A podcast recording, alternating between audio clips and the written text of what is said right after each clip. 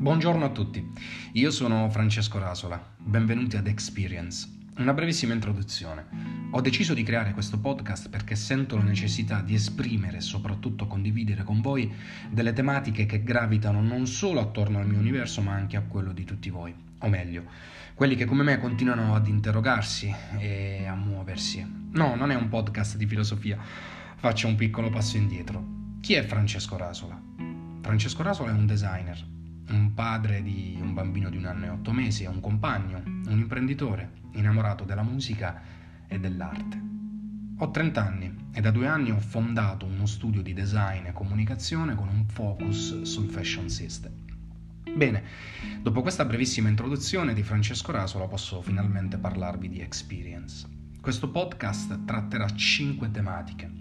Design, comunicazione, musica, arte e business. Nella puntata di oggi lunedì 23 marzo. Non posso mettere l'argomento coronavirus che sta attanagliando l'intero sistema, ma non voglio neanche focalizzarmi su questo, perché ci pensano già i media. Inevitabilmente, però, stando a casa, tutti noi in questi giorni abbiamo la necessità di sentirci meno soli.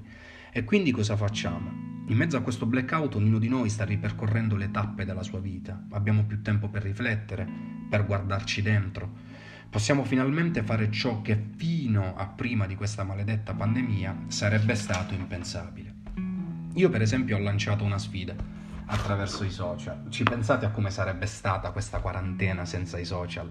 Beh, io ho deciso di sfruttare questo potenziale per esaltare i valori di ognuno di noi. Tre anni fa ho fondato un brand, ispirato al celebre romanzo distopico di George Orwell e all'omonimo brano dei Radiohead 2 più 2 uguale 5. In questi giorni ho lanciato attraverso la pagina Instagram di 2 più 2 uguale 5 una sfida rivolta a tutti i creativi nella quale bisognava esprimere il concetto appunto di 2 più 2 uguale 5 attraverso un design. Una semplice t-shirt.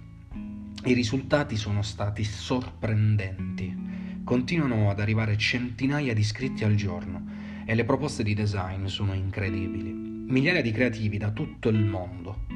Pensate che prima di questa pandemia sarebbe stato possibile? Io non credo.